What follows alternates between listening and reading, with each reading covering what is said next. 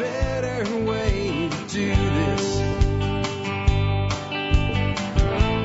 Let me show you a better way. Hi, folks. This is Jack Spirko with another edition of the Survival Podcast. As always, one man's view of the changing world, the changing times, the things we can all do to live a better life if times get tough or even if they don't.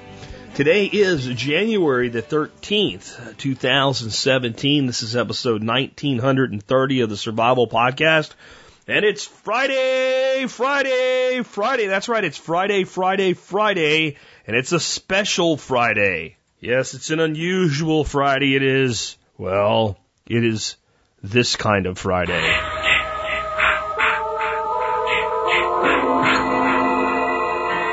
Yes, yes, that's right. It is Friday the 13th. Jason Voorhees is out looking. No, it's that's a movie. Remember them? How many of those did they make? I was a, I was a 70s and 80s child. I remember the first one, and all of us watched it. We weren't supposed to when it finally came on TV and all, but uh, man, it seems like they made like a kabillion of those, and they just got dumber and worse and worse. Like I think by the time they were making the latest ones, it was almost as bad as like Sharknado or something like that. Anyway, it is Friday. That, you know what that means? It is time for the listener council show the monster show of the week, and that was not an intended pun. I've been calling that for a long time. What do we got today? We have Stephen Harris talking about storing gas outdoors and hiding it from thieves, choosing a hand meat grinder with Chef Keith Snow, eating a home with Russian olive and a rocket stove. That actually came in for, uh, I think it was actually the question went to Ben Falk, but uh, I redirected it to the Duke of Permaculture Paul Wheaton. That's almost a mini podcast in itself. He went long, but when you hear his guest, you'll understand why, and it's a damn good answer. Uh, next up, to invest in retirement or to prep? Question angled at John Pugliano. And then dealing with hydrophobic soils. Geoff Lawton, hydrophobic means scared of water, but that's not really what the soil's not afraid of it. It just won't absorb any water. And that does happen. And what do you do when that happens? Geoff Lawton will talk to us about that today. And you know, it's, it's, it's that time of year where we are in the depths of winter, but we're looking towards spring. And if you are in many climates, the time to be starting seeds is like in the next few weeks.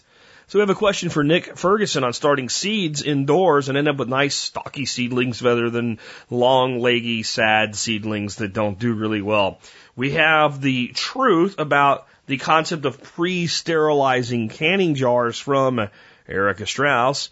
And I'm going to finish up with a little segment on building a house all by watching YouTube. Yep, a pretty interesting story I wanted to leave you with on a Friday because it's inspirational and it's also very forward looking in my opinion. Before we get into all that, let's go ahead and hear from our two sponsors of the day. Hey guys, you know what? I love using herbs over conventional medicine for so many reasons, but there's so much hype in the herbal industry, it's hard to know who to trust. That's why I was so excited over seven years ago when I found Western Botanicals, an honest company with great products and wonderful people who really care about their customers. For all your herbal needs, do what I do and check out westernbotanicals.com. Guys, you know, prepping involves evaluating your primary survival needs of food, water, shelter, security, and energy, and then shoring them up. That's really the most simple way to understand it in a nutshell. In that effort, Ready Made Resources is the go-to place to get that done.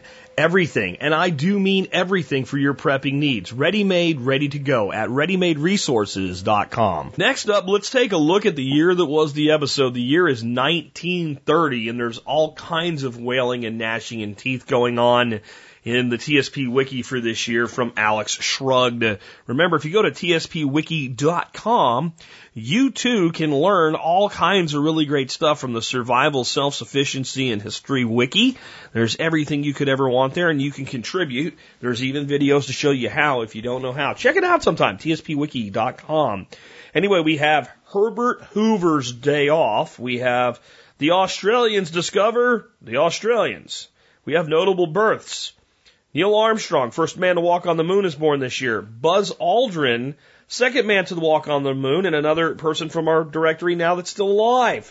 Ross Perot, also still living, businessman and Reform Party presidential candidate.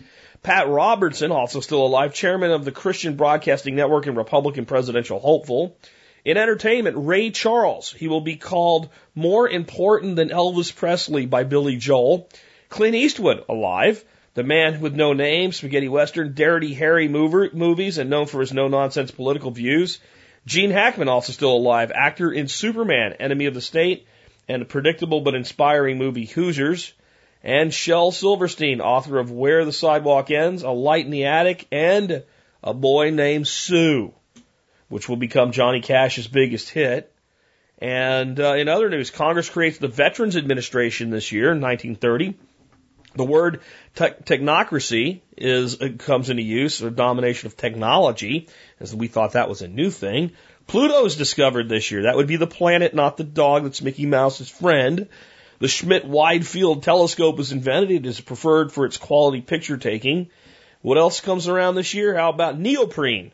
It stinks, but they'll work that out. Photo flash bulbs. Does anybody remember these? I do. I remember when you used to buy film for your camera and flash bulbs. And some of the cameras we had had like a bar. We had like five flashes on one side, and you flipped the bar around, had five flashes. It was either four or five.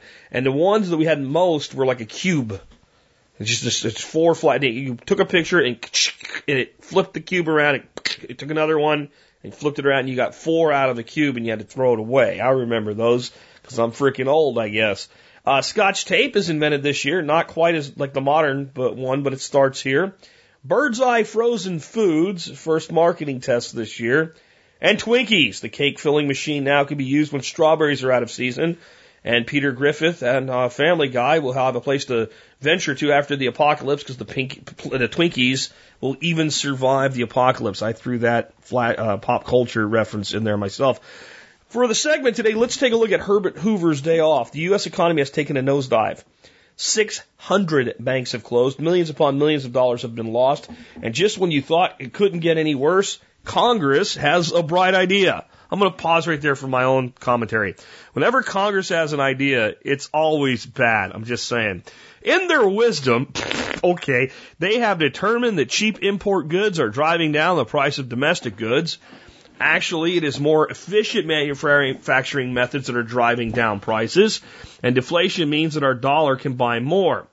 The farmers have been begging for subsidies while, while car manufacturers have lobbied for tariff protections. Do you think any of this is new? Guys, it's not new. In fact, so many lobbyists have just dropped by that congressmen can grant them only two minutes each, maybe three. Nothing in writing though. Shh. The Smoot-Hawley Act is going to raise tariffs in ways Congress cannot possibly be aware of. Probably because they didn't write the bill, just like today. The lobbyists write the bill, they give it to, yeah, that's what they do. Anyway, the bill is too complex and basket provisions hide tens of thousands of subsidies. Over a thousand economists collectively condemn the bill. The high tariffs will be considered a declaration of war against our foreign competitors, and war debts owed by America will become impossible to repay if those foreign countries are cut off from the more lucrative, most lucrative market in the world. But their pleas fall on deaf ears. President Hoover signs the bill into law. America has taken an economic hit to the jaw, and the government has decided to lean into it. My take by Alex Shrugged. Inflation was intolerable. So I paid careful attention when President Nixon asked the American people to have one meatless day per week. We all laughed. How about one meat day? We were eating imitation this and imitation that. And by the way, it does not taste just like butter. One of Nixon's speechwriters was also an economist named Ben Stein. He warned Nixon that a wage and price freeze would totally hose the economy. But it was an election year. Wage and price controls were believed to help the employer protect jobs and keep food prices low. But the price controls did not apply to new products and new foods. Suddenly everything was new, prices skyrocketed, but wages remained frozen. Years later, when Ben Stein was building a movie career, he played a school teacher in the movie Ferris Bueller's Day Off. He had, he was famous for the line of Bueller, Bueller. The director asked him to improvise his class lesson. He began teaching how America shot itself in the foot with the Smoot-Hawley Act. Eyes glazed over, the students laid their heads down in a pool of their own drool. It was hilarious, and every word was true. And we just don't learn. We just don't learn. What it, th- there's a lot of the things that, that President Trump, I'm just going to start calling him that because yeah, we're what uh, seven days from instead of president like new President Trump, new President Trump, okay, we'll call him that, is uh, going to uh, talk, has talked about doing anyway, that are a lot like this. Maybe not quite as ridiculous, but you know, for it to happen, you got to get a bill, and the bills usually come from lobbyists who always look out for their clients, right? That's what they do. Um, but a, a trade war with China is probably not a good idea. It's probably not a good idea right now. Uh, can we do things to to uh, maybe check the imbalance a little bit? Maybe, maybe. But I, I see. Here's what I always think about this: markets are going to market, and we hear all this crap about, well, you know, can't we make anything in China and this plastic thing here or that plastic thing there? Why, why, why can't we make it in America? You know, why does it got to be made in China? And my question to people that say that is always, do you want a job making that? Do you want a job doing that? And very seldom is that person. They always think there's somebody out there that does. Um, and, and yeah, maybe if we got rid of all our welfare and stuff, like you'd rather have a job in a factory making plastic crap than not have anything to eat, I guess. But in the end, we're we're doing what we want to do in America, not what we're told to do in America in general when it comes to um, our lives. There is still a, enough freedom left that that is a generally true statement. Uh, even if you get a job you don't really want, it's not because somebody made you take it unless you're a kid and your dad made you do it so you could have a car or something like that. Talking to a grown adult, you know, you have choices and, and, and maybe someday you won't have quite as many. I mean, that's, that's something else to look at. A lot of this stuff is going to take care of itself with automation anyway. And we need to start thinking differently economically, but I'll, I'll save that for my closing segment today. With that, let's go ahead and get into uh, the first question we have for expert council members here. This question goes out to Stephen Harris, and it is again on uh, storing gasoline outside because the guy lives in a townhouse, doesn't have a shed or a garage, and he also has kind of a nervous, nilly roommate. Steve, take it away. Hi, this is Steve Harris calling in to answer your question. I got one here from Brad. It's a short one. It says, Hey, Jack and Steve. What's your advice on how to safely store reserve gasoline when a person doesn't have access to either a shed or a garage? Currently I live in a townhouse and only have a small backyard, approximately 12 foot by 10 foot. I do not have a garage or a shed in the backyard. My roommate is hesitant about me storing several extra cans of gas in the backyard due to the potential fire risk. Also, assuming it's safe to store some gas cans in the backyard, what are your suggestions for hiding them in plain view? Where I live right now, there's a potential risk some from some bothersome old blue hairs, meaning old ladies. First of all, um, your roommate scared about the potential fire risk of a gas can in the backyard. You do not let the irrational fears of other people stop you from doing anything that you want to do in your life because if you stop what you're doing in your life for the irrational, unreal fears of other people, you will never ever get a darn thing accomplished. Saying that I'm scared the gas cans are going to burst into flame is like saying, I don't want to have a firearm in my house for I'm afraid that it might shoot someone the gun is not going to just magically shoot someone. The gas cans in the backyard are just not going to magically explode into flames. If there's no source of ignition, no leak, well, no source of ignition, even if there was a leak, nothing's going to happen. You can take a plastic can of gas and you can leave it outside forever if it's tightly sealed up Nothing's going to happen to it. It's not going to explode. It's not going to catch on fire. Now, what I would suggest over a red can of gas is I would suggest the 15 gallon plastic drums that you can get off of Craigslist or if you search for barrels and drums in the yellow pages, you can find a place that sells used barrels and drums and you can get some that had pineapple juice or Coke syrup in them. And they clean them out really, really good. And they sell a 15 gallon drum for between 15 and $30. This, eh, you know, they're going to be white or they're going to be blue. And these don't look like fuel containers. They have no, you know, they don't scream, I have gasoline in them. And the best thing, you can leave these things out forever. In the summertime, they'll puff out. So what? Let them puff out. They're not going to break. In the wintertime, they're going to collapse down a little bit because it's cold. So what? Big deal. They can do this a million times and never get fatigued. Don't worry about it. Just get a good bung wrench and I got one on solar1234.com from Amazon and you just tighten down those bungs as hard as you can, but not so hard that the gaskets pop out. And then what you can do is you can get two of these and you can put some boards over it. And you can then have like a little workbench in your backyard. Two barrels and some boards makes a workbench. It does it look like you're storing gasoline? No. But they'll weigh about a hundred pounds fully loaded with gasoline and that, you know, it's good enough for you to grunt and move them out to your vehicle and use the siphon that I tell you how to make the siphon on fuel and fuel storage. Uh, fuel and fuel storage is the class. It's at Steven1234.com. I tell you how to make the world's best siphon that will last for decades. You can siphon the fuel out of the drum and into your car. That's really, really what I would suggest about for storing fuel outside in the long term. I have friends of mine in Tucson, Arizona who have six 15 gallon drums of gasoline out behind their garage and they go through the summer. They go through 110 degrees heat plus sunshine and nothing has happened to them since 2003. They're just fine.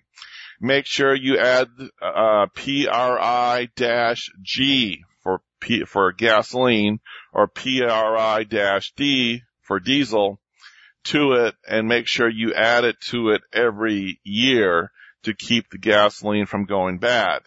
Uh, PRI-D and dash -G are at solar1234.com. You can easily find them and get them from Amazon. And uh, they are much better than the Sta-Bil brand of stuff. And also, do not worry about storing gasoline with ethanol. Stop the damn witch hunt on ethanol. An internal combustion engine's like a cannon that doesn't throw its piston away every half cycle. As long as you're spraying in a fuel and air mixture in there that's ex- explosive, it doesn't care if it's ethanol, gasoline, mixture thereof, mouse farts, whatever. If it, you mix it in there and it'll explode, it will work. So don't worry at all about if my gasoline has ethanol in it. You know, it's, it's a witch hunt. You know, in the 1600s, my sick, my kid got sick, the cow died, the witch must have done it. My chainsaw won't start, my lawn tractor doesn't run right, it must be the ethanol. It's a witch hunt. So just stop it, it's fine, it works great.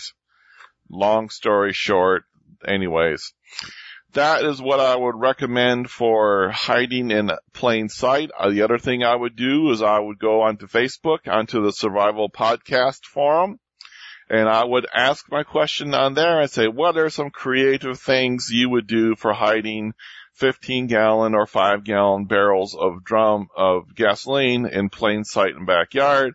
Some people will probably suggest you build a planter around like a five gallon can and, and uh, you know, make a wood box around it and put a planter on top of it with some plants on it. That's another good thing. Um, just all sorts of different things you can do. You can wrap it up in a black plastic uh, trash bag so people can't see that's a five gallon gas can. Get creative and I'm sure there's a bunch of things that you can do, but if I were you, I'd have 10 gallons of fuel on hand. Definitely even if I lived in a townhouse for my vehicle. That way, if you're out of fuel, you can put fuel in it. You can still get to work or you can get out of the area. You can evacuate. Uh, also you can use your car to power your house, how to power your house from your car. One of my best classes ever with Jack at Steven1234.com. As always, I have a great inventory of free stuff, free classes, stuff for all of you new people who have just joined. It's at Steven1234.com. You will absolutely love it. Go there and read the testimonials of what people have to say. You won't believe it. It's really awesome stuff. Just like Jack, I am dedicated to helping you with your preparedness and protecting you. It's a lifelong cause. I believe in it. I do it. And thank you very much for listening to me here on the Survival Podcast. Please email in some more expert questions for me and I'll be happy to get them on the air and answered. Sometimes they're so simple I just drop you an email back and tell you the answer and it doesn't even go on the air. I'm always happy to get your questions. Thanks guys. Talk to you later.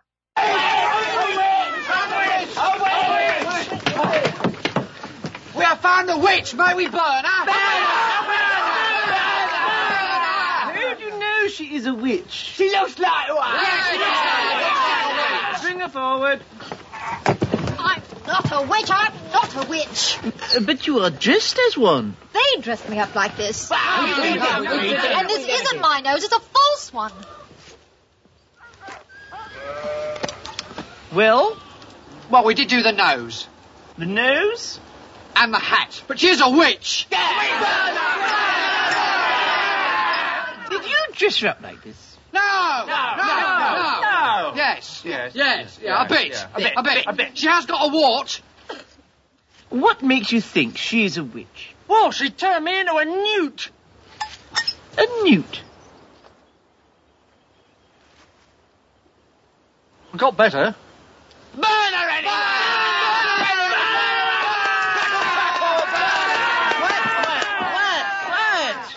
There are ways of telling whether she is a witch. Are there? What are they? Tell us. Tell Uh, Tell me, what do you do with witches? And what do you burn apart from witches? More witches! Wood. So, why do witches burn? Because they're made of wood. Good. Oh, yeah. so, how do we tell whether she is made of wood? Build a bridge out of her. Ah, but can you not also make bridges out of stone? Oh, yeah. Oh yeah, Uh, does a wood sink in water? No, no. No, it floats. It floats. Throw her into the bowl. What also floats in water? Bread. Apples. Uh, very small rocks. Cider. A great gravy. Cherries. Mud. Uh, churches. Churches. Lead. Lead. A duck. Exactly. So, logically, If she weighs the same as a duck, she's made of wood. and therefore, A witch. A What can I say? It's Friday. I'm bringing extra production value to the show. She's a witch murder, right? Um, man, if you if you're a male and you grew up in the 70s and 80s, I, I I bet you could recite almost every line of that. Anyway, um, next question I have, totally unrelated to witches, uh, grinding meat instead of grinding I have Newton Wing of Bat. We're going to grind meat. And uh, the guy wrote in, he doesn't want an electric grinder. I, I say, walk, walk in electric grinder. It's so much easier. But uh, if you do want a hand crank grinder, and I do have one, what do you do? Well, I'm turning this one over to Chef Keith Snow. Chef, what do we do for the hand cranked meat grinder? Hey, Aaron, it's Chef Keith Snow with HarvestEating.com. Want to weigh in on your question about meat grinders. Um, so some of the issues here.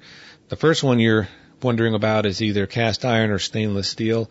Both work. Um, cast iron is going to be more durable, and the chances are that if you buy a cast iron, you're going to get it from a U.S. source. A lot of this, a lot of the machines that you see that are stainless steel are imported, and just because it's stainless steel doesn't mean mean that it was made with good stainless steel or properly. A lot of these imported um, tools like this are pieces of crap.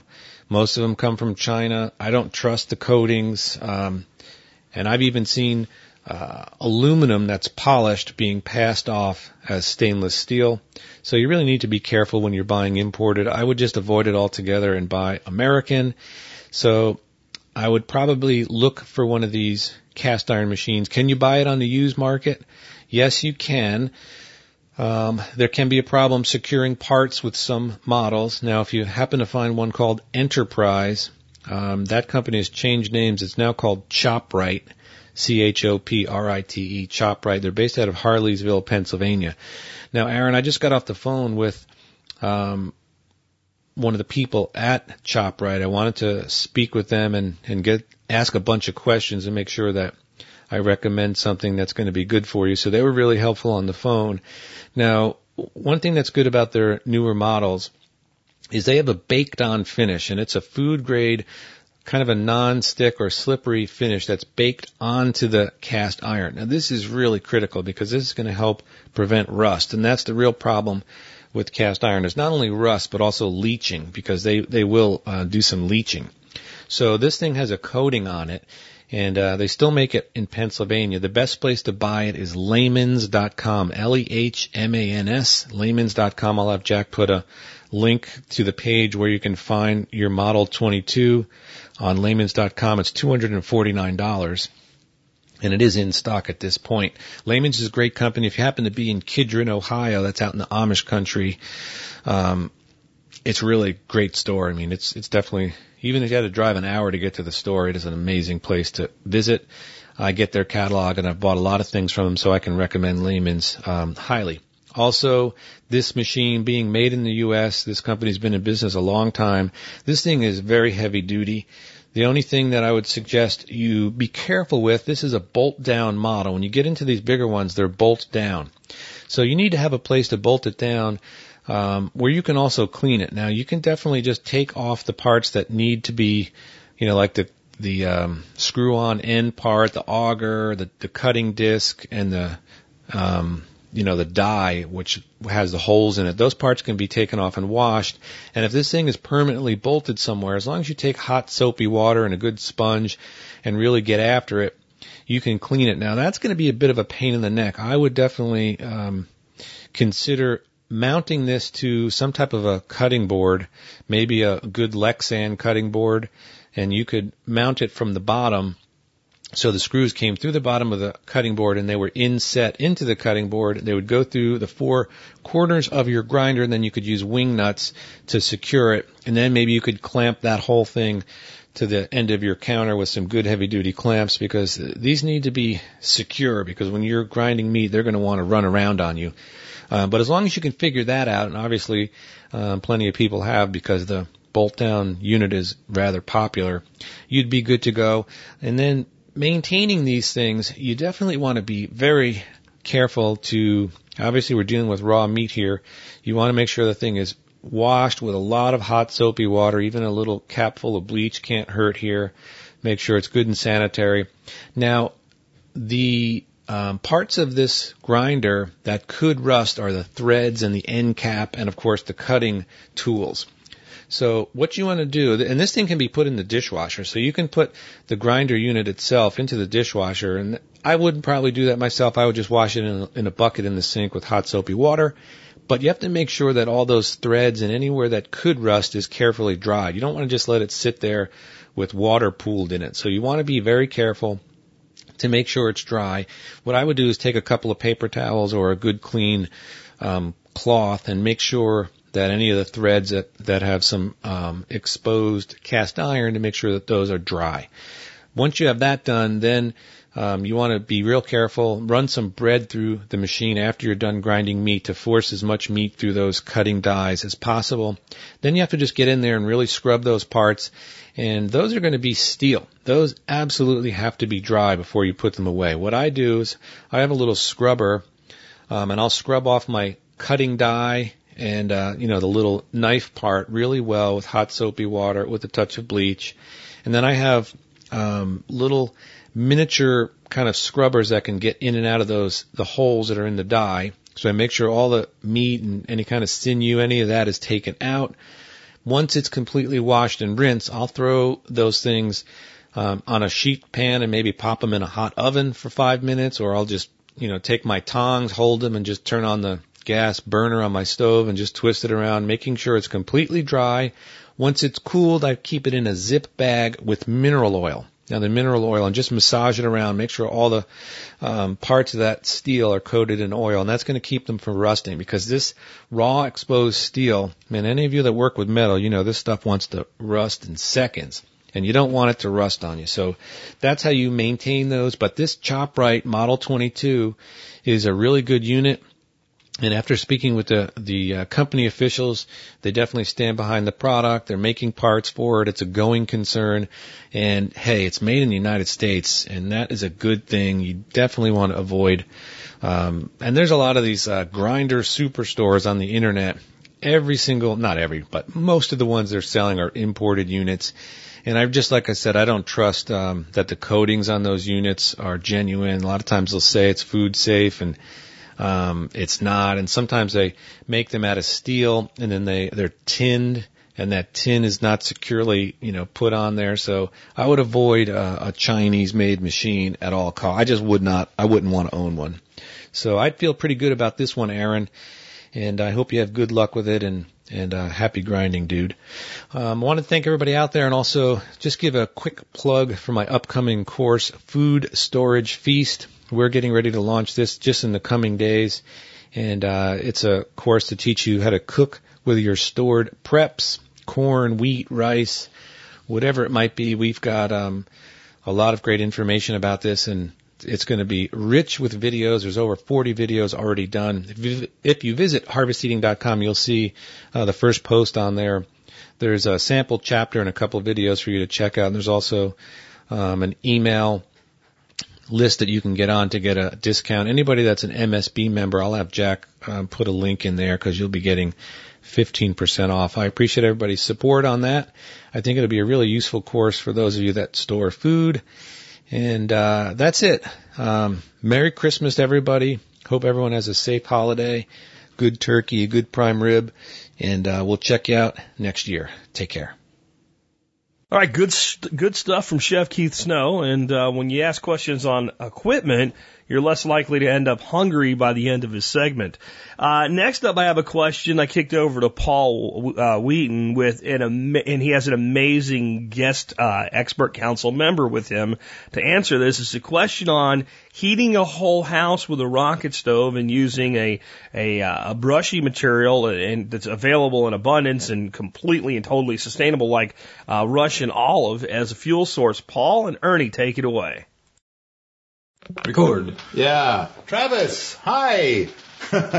we have a lot to say. I'm here with Ernie Wisner, uh, the most experienced rocket mass heater builder in the world, who just happens to be at my house when you ask your question.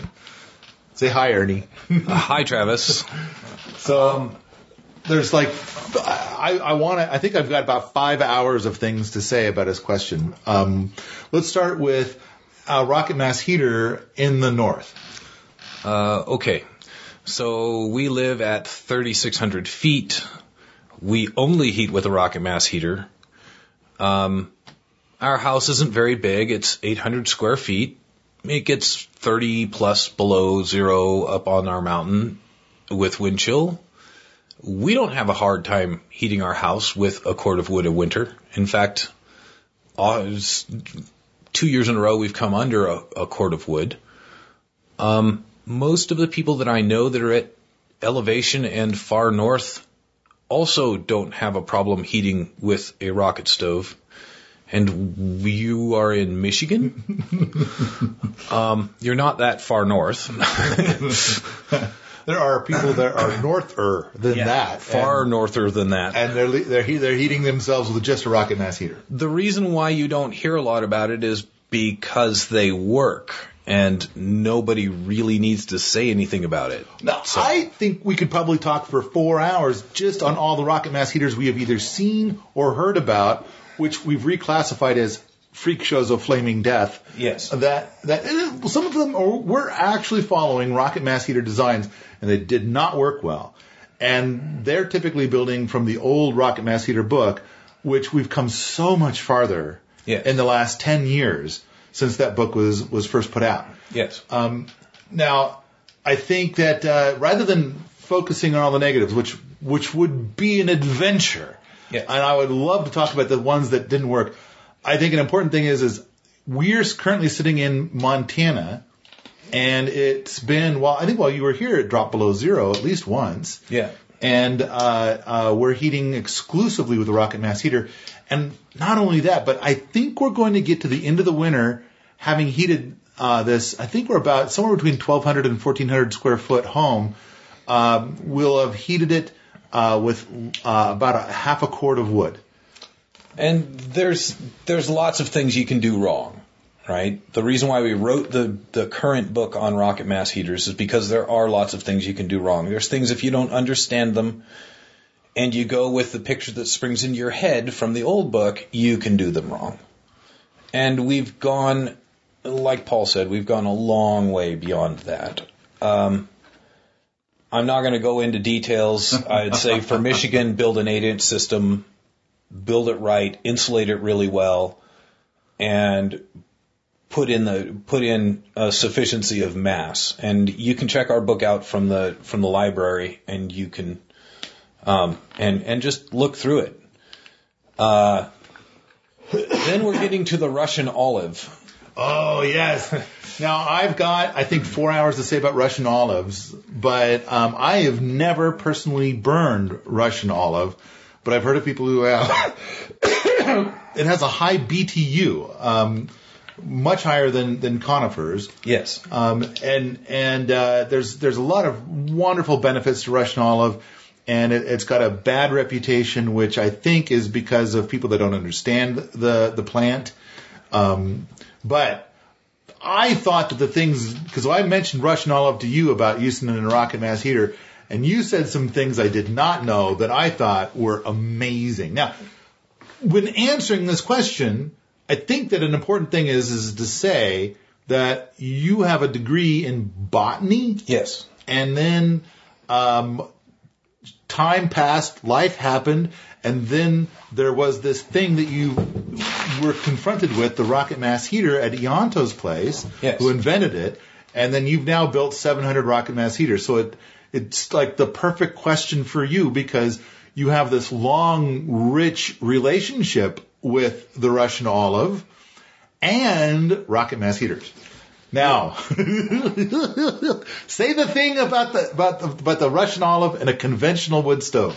Okay, one of the reasons why Russian olive has a bad reputation is because if you don't split a chunk of Russian olive up into relatively small pieces, you can throw it in a wood stove and it will sit there and look at you unblemished for hours at times. And it kind of depends on what environment that Russian olive grew in, but but people find it hard to burn in a in a conventional wood stove.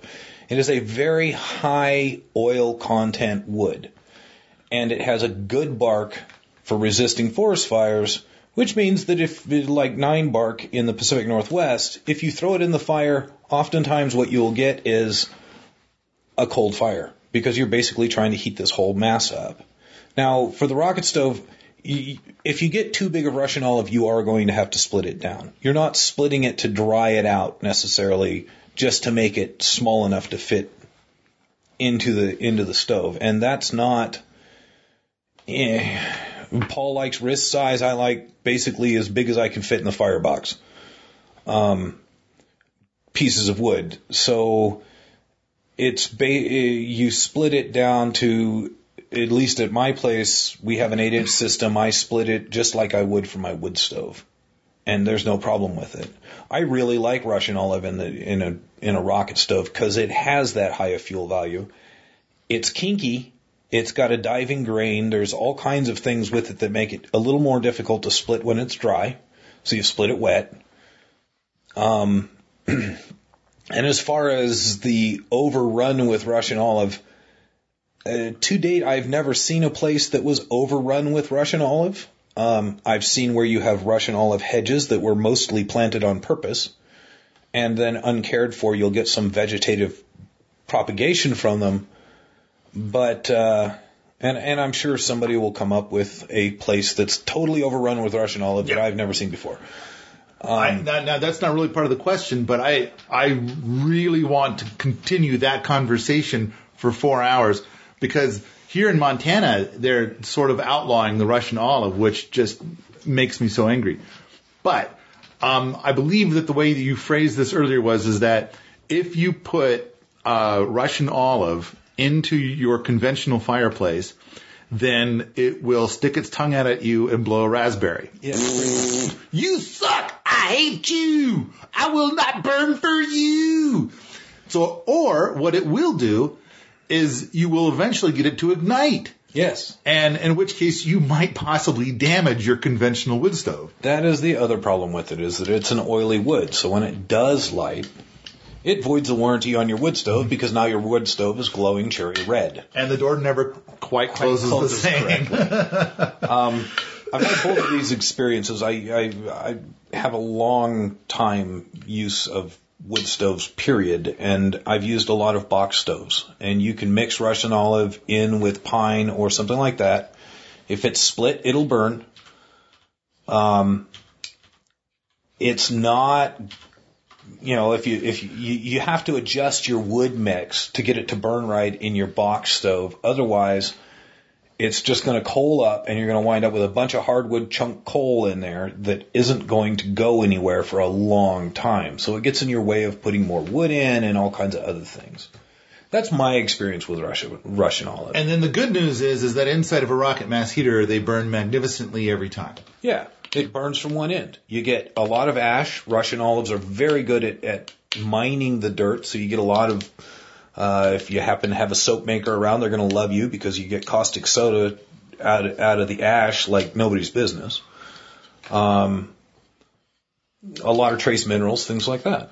But you know, like like the rocket mass heaters that we've been building, you and I have been building in the last four years. We've been pushing those past three thousand degrees, Yeah.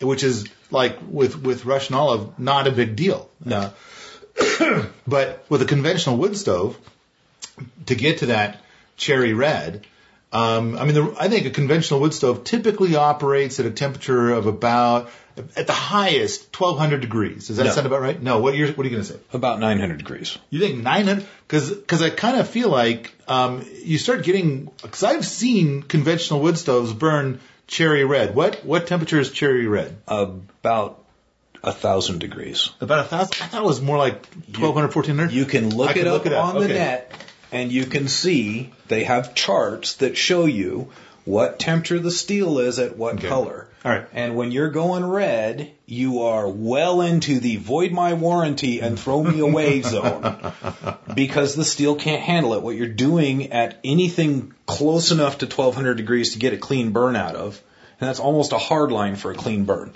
When you're going up that high, you're pulling the carbon out of the steel and the steel begins to delaminate. If you consistently do this, all of a sudden the carbon goes bye bye.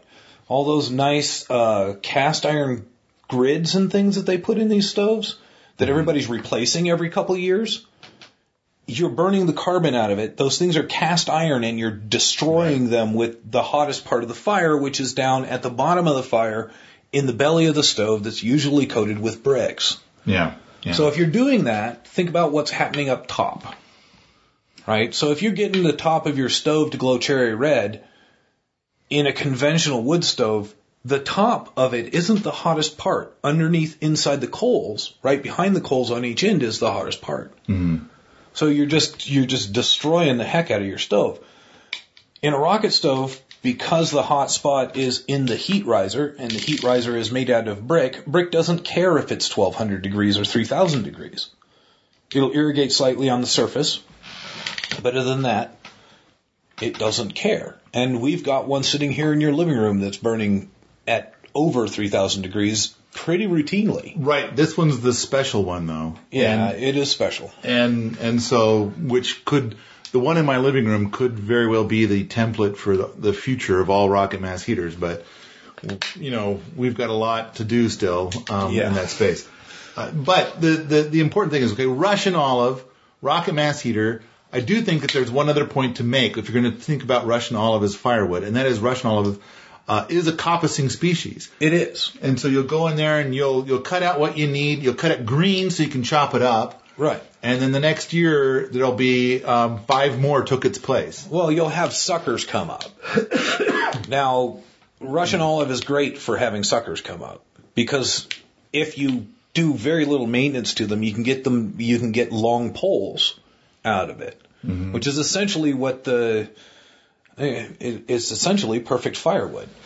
right? A two or three year old long, 20 foot long pole that's four inches or five inches in diameter at the base is A, easy to, easy to split if you need to split it into kindling. B, it's perfect sizes for most fireboxes and you can cut it to length. Okay, I'm gonna I'm gonna wrap up this whole series for Travis, um, and and I want to ask you one quick question because Travis is burning through a lot of wood with a conventional wood stove. Let's suppose that Travis, in order to heat his home this winter, is going to end up burning six cords of wood. So now, if he replaced his conventional wood stove with a rocket mass heater, how much wood do you think he might need next year? Well, the gentleman that we have that currently has a wood stove in Upper Michigan in the UP uh, burned a cord last year. So one cord.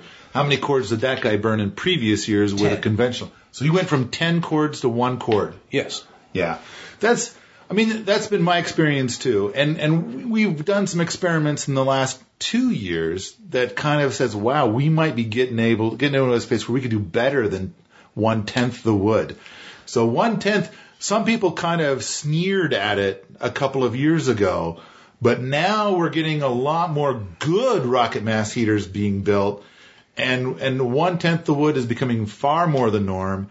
And now we're doing experiments that say we might be able to move beyond one tenth. Well, one of the things to one of the things to think about, and it's probably my fault talking about this, is Erica and I spent an entire winter measuring the amount of wood that it would take to keep our house at 70 degrees for the entire winter. We burned a cord and a 3rd mm-hmm. I burned 23 pounds of wood a day. Mm-hmm. That was it. Okay, 23 pounds takes six hours to burn in a rocket stove.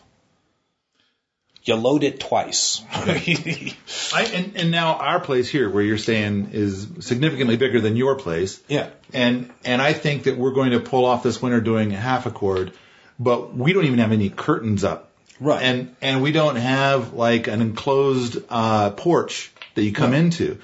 And I, I just kind of feel like, and then on top of that, you and I and Erica have been arguing for hours about ways that we might improve this rocket mass heater. I think that if we tried next winter, we might be able to heat this house with a quarter of a cord. Okay, I need to say a couple of things about this system. A, it's a pebble style, so it's not as efficient as a solid cob stove. Right. You and I both know that. Yeah. B, this one is not optimized for the temperatures it produces versus the bench length. So if we wanted this stove to be a lot more efficient, we could put a longer mass on it and drop your exhaust temperatures to 60 degrees instead of 200 some, which is what it's benched at now, Yeah. because of the other stuff that makes the stove special.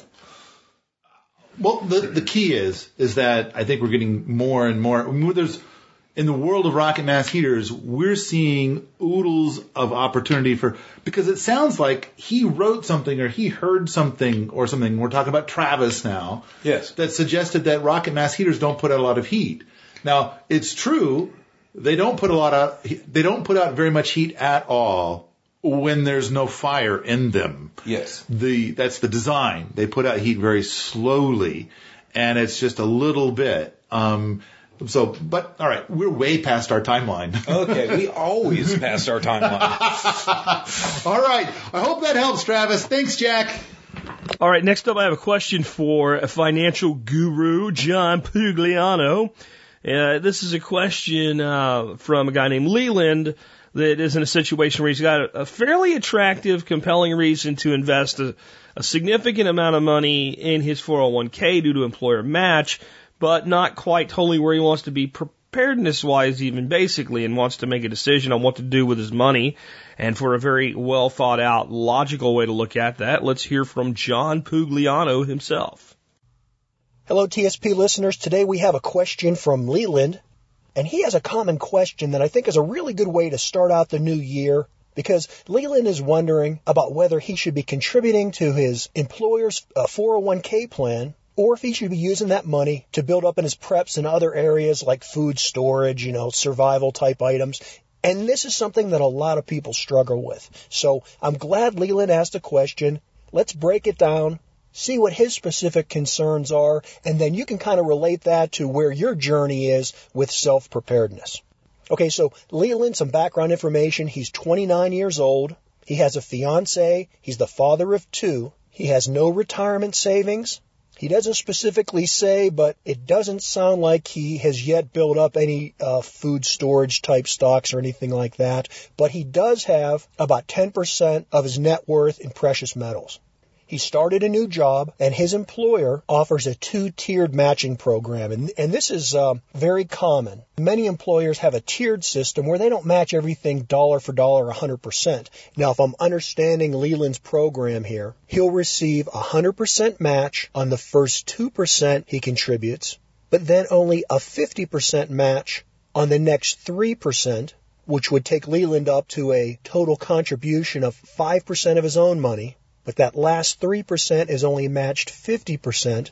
And if you do the math on that, if Leland contributes 5% of his paycheck into this 401k plan and his employer matches it, that adds another 3.5%. And so he ends up saving a total of 8.5% of his income. Now, personally, I don't think that's enough, but at least it's a step in the right direction. And what's really important about this and why this is such a great gift from the employer that's a 70% tax deferred return on his investment. Now, 70% isn't as good as 100%, but it's still a fantastic risk-free return. And remember, this is done in a 401k, and so you're not going to be taxed on it until that money is withdrawn. And hopefully, in Leland's case, since he's only 29 years old, he's not going to be touching that money for the next three decades or more. And so it'll grow and compound tax free provided that he invests it properly. But before he can ever invest it properly, he needs to get money in there and build it up. And there's no better way to build up your retirement fund than to have your employer match your contributions. So I highly recommend that you contribute up to the amount that your employer matches, even if they're only matching 50 or 75%. It's still a great return on your investment. Now let's put this into further perspective. If Leland doesn't do anything with that other than put it in something that's even ultra safe, like a money market fund or a short term government bond fund, where he's really, you know, at today's interest rates going to earn nothing on it, even if he does that and he takes zero risk with the money within that 401k, since he's starting out with a 70% return on his money, you know what? That money can sit there for the next 10 years, 100% safe, and more or less, he's going to be averaging 7% a year return on his money over a decade by doing nothing with it other than keeping it in something that's totally safe. Now, I don't recommend that it just sit there for 10 years and do absolutely nothing. But for people that don't understand investing and don't want to learn anything about it, then that's still a very safe and effective way to build a portion of your retirement income. And it all has to do with getting that employer match. So I encourage everybody to do it. Now let's specifically go on and look at the rest of Leland's questions. He's asking, well, you know, should that money be better spent somewhere else? Now again, first off, Leland, we're talking about 5% of your income. And I know for people that are, are struggling and living paycheck to paycheck, that's a large amount to contribute, but you simply have to find a way to, to commit at least that much or you're never going to be able to build any wealth. And, and it all comes down to lifestyle decisions. Because if you can't put away 5% of your income for long-term savings, you're not going to be putting away money for other things that you need, like term life insurance, like an emergency fund, like the food storage and the survival goods that you talk about.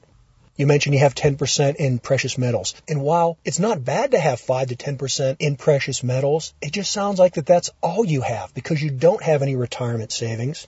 So you've put all your eggs in the precious metal basket. And that's never a good thing. You know, you have to look at the old cliche. Life is not a sprint, it's a marathon. It's about doing the right things in a small way consistently day after day after day. So start small. Go back and listen to some of those other episodes that Jack has talked about incrementally building your preps. You don't have to go out and buy a year supply of MREs. Go out and buy a case of beans and a bag of rice when it's on sale or, you know, whatever you're going to eat. Don't buy just one can that week when they're on sale. Buy three or four. You don't have to have an elaborate cistern that holds 1500 gallons of water. Start filling up some old two liter soda bottles with free water from the tap. Do things small, do things incrementally, learn to earn more money, learn to save it, and then eventually learn to invest it. It's all about putting balance in your life. And in your particular situation, I would definitely start by putting that 5% in your retirement fund so you're getting a 70% match by your employer. Leland, thanks for your question. You might want to check out the Wealthsteading podcast. That's where I talk about items like this. It's not only about trading stocks, but it's also about learning how to develop wealth building skills that start with the kind of question that you're asking. So happy new year to everybody. For the expert council, this is John Pugliano of Investable Wealth. Hi, this is Geoff Lawton here, and I'm coming to you from Australia. And um, I'm here to answer your questions about permaculture and permaculture design and um, general self-sufficiency. If you want to know more about what I'm up to, then you can look me up on geofflawtononline.com and also on the website The Permaculture Circle, where I have a lot of free information and a lot of free videos. Okay, let's get on to our first question here. And our first question is a tricky one. What can I, what can be done to rehabilitate hydrophobic soils and what causes soil to repel water in the first place? And um, this is from someone in Metro uh, Vancouver, British Columbia. And they've got all kinds of issues with an area that gets uh, partially flooded sometimes, they crop sometimes, uh, water gets uh, pumped out when it's flooded. Um, up to big uh, catchment dams, so farmers can keep irrigating in the area. But um, when the when the soils dried out, and uh, the water table is dragged down by the agricultural irrigators, they get a hydrophobic situation, which is where the soil repels water. And um, this can be quite difficult and uh, can be a bit of a problem. Now, it's great information I've been given with the question, but one thing I haven't got is whether it's sandy soil or it's clay soil. And because the description is kind of like a river delta, um, a floodplain, I'm, I'm, I'm guessing it's probably sandy soil. So I'm going to answer this as if it's sandy soil. So uh, let's get into it. Um, it's often these uh, fine blackish sands um, and, and that get a problem, or dark sands. And what happens is they get uh, invaded by a hydrophobic soil fungi, and that makes them really difficult to wet. But the uh, fungi kind of nets it together and, and sort of stops erosion uh, en masse. What we can do is we can um, ridge the soil to make basins. Um, that can really help. Um, and then um, that that helps the water soak in because you've got sort of little soakage basins. And um, then you can um, every every square meter or square yard, as it would be in America, you can core out a bit of sand, get down and make a bit of a, a deep hole, and drop in some um, some loam or some uh, particularly clay loam, um, and, and, drop it down to about um, four inches wide and about uh, a foot deep. Um, composting right across the area and building up organic matter. Um, as long as the organic matter gets over eight percent of the of the surface soil, then um, the hydrophobic action will stop. Um, you can also get the soil to hold on to more moisture by adding a handful of bentonite, um, about a handful every square yard, or uh, fine powdered clay if you can get it maybe from a clay pan. But bentonite's something you can buy in a packet. It's actually a kaolin substance. It's a fine clay. Really helps you wet up those sands and keep moisture. Obviously, mulching thoroughly and then planting cover crops behind and um, keeping the surface well mulched. Over a broad area, what some people do is they, they deep plough in the autumn um, down about 18 inches. And um, and by uh, a rotary plough and a chopper mixing up the, the, the top soil that's not wetting, it's hydrophobic, and um, going about four to eight inches into the subsoil, and you kind of mix the two together, and then cover cropping immediately to prevent any erosion. And, and the cover crop or green manure is then adding some sort of deep rooting into the system. And then if you start planting trees in amongst it, so you have contour lines of trees and crop in between the contour line of trees. You get a pretty good success there, um, and that, that helps you over the broader area. So that's that's one way out of that problem, or a few ways out of that problem there. Good stuff, and in general, all of those things will work. There's a lot of different ways to solve this problem, as Geoff alluded to. I do want to point something out, though. I've seen I've seen hydrophobic compost pretty much a pure organic matter breakdown, you know, good compost that was mistreated and dried out and became completely, totally 100% dried out. I remember one time, uh, Nick Ferguson and I were dealing with some compost that they had made at, um, Permethos Farm in West Virginia. It was a huge pile and it had rained for like two days because we were doing an event. So that's what happens, right? And, uh, I think we pulled off a, a, about an inch of the, the top. It was kind of damp, and the whole pile was bone dry underneath after a day or two of, of steady, steady, steady West Virginia rain. So when that happens, it, it, it can sometimes, you know, like, like Geoff said, alluding to using different clays and stuff like that.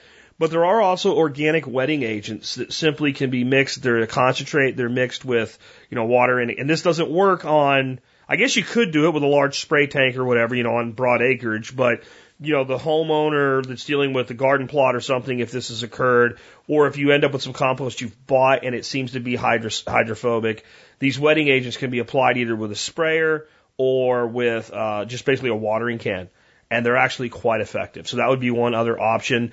Um, I don't have a lot of experience with them, but in in uh, prep for this, I did kind of dig into Amazon and find a decent one that's worked well for people with good reviews, and I have a link in the show notes.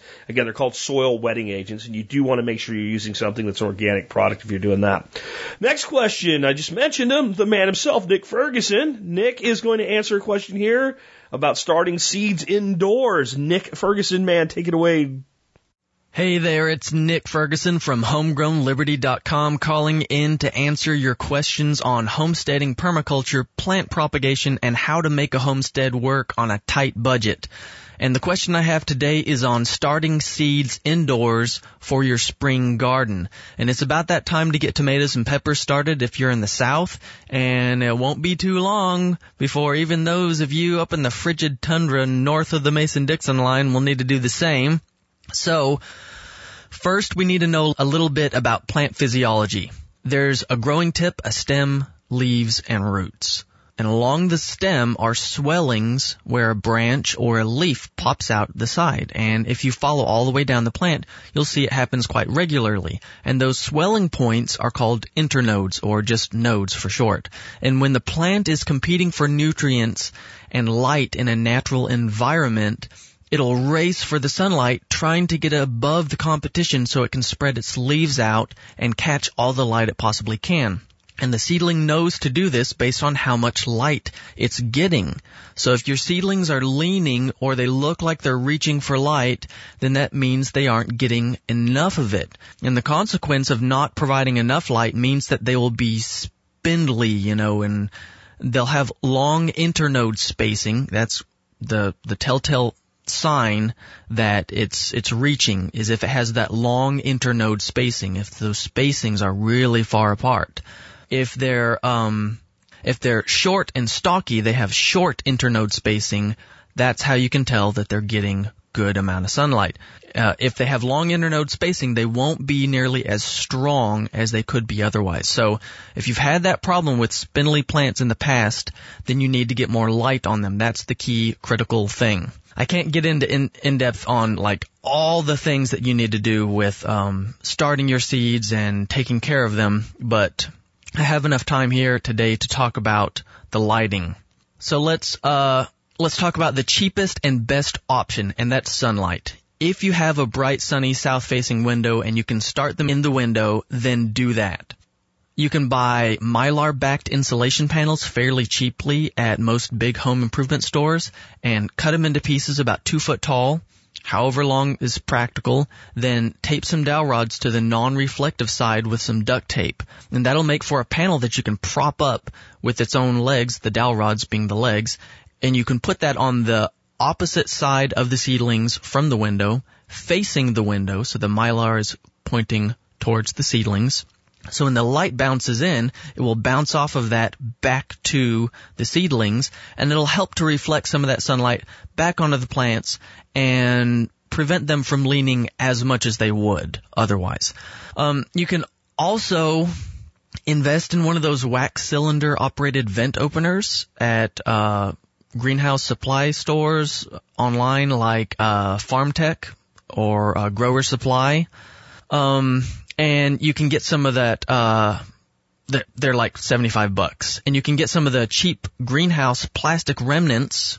It's not much because you're not buying a big piece. They're the remnants. You know, they're four, five, six foot wide, and get one of those openers. Get some closed cell foam insulation boards, some scrap lumber, and make yourself a small greenhouse slash cold frame that will automatically vent open if it gets too hot in there. And then all you need to add to make that perfectly optimal is an insulated floor with some gravel on top of it or some bottles filled with water for thermal mass to help hold the heat in. Then you put an insulation panel on top at night so it's an insulated box now to keep them warm and then you remove it when the sun comes up. But if that's not an option, maybe because it's too cold or that's cost prohibitive or you just don't have space outside, um, then you need to grow them indoors where you have maybe no good light. If that's the case, then you can go relatively cheaply get um, T8 shop light fixtures. They're pretty cheap. You might be able to get them for free on Craigslist or next to nothing on Craigslist. And you'll need about one bulb for every two inches of coverage. And that should do the trick. So let's say you have an area that you need to light that's we'll call it four foot long and two foot wide. That's how big the, the area is on your table that uh, you have all your seed starts. And you'll need about 12 bulbs to cover it. If you're going with those T8 shop light bulbs, then use the daylight color bulbs that are um, at least 5500K. It'll say 5500K on them. And that's the that's the color temperature. That's not like how much energy it uses or anything like that. that's not how powerful the light is. The Kelvin temperature is kind of the the spectrum uh, of color that is being emitted from those bulbs. So a higher number up around 10,000 will be very close to daylight actual color temperature.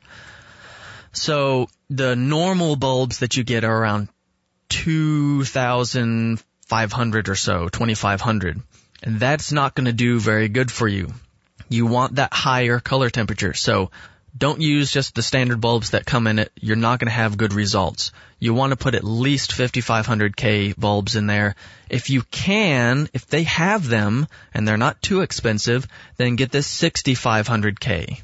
The 6, 6500K that should be much better. That's actually pretty close to grow light uh, color temp. Generally, the closer you can get to 10,000 Kelvin, the better for these new plants because we're talking about vegetative growth. They need a lot of blue light and a little bit of red light. Um, and the next step up from that is to buy an actual grow light fixture.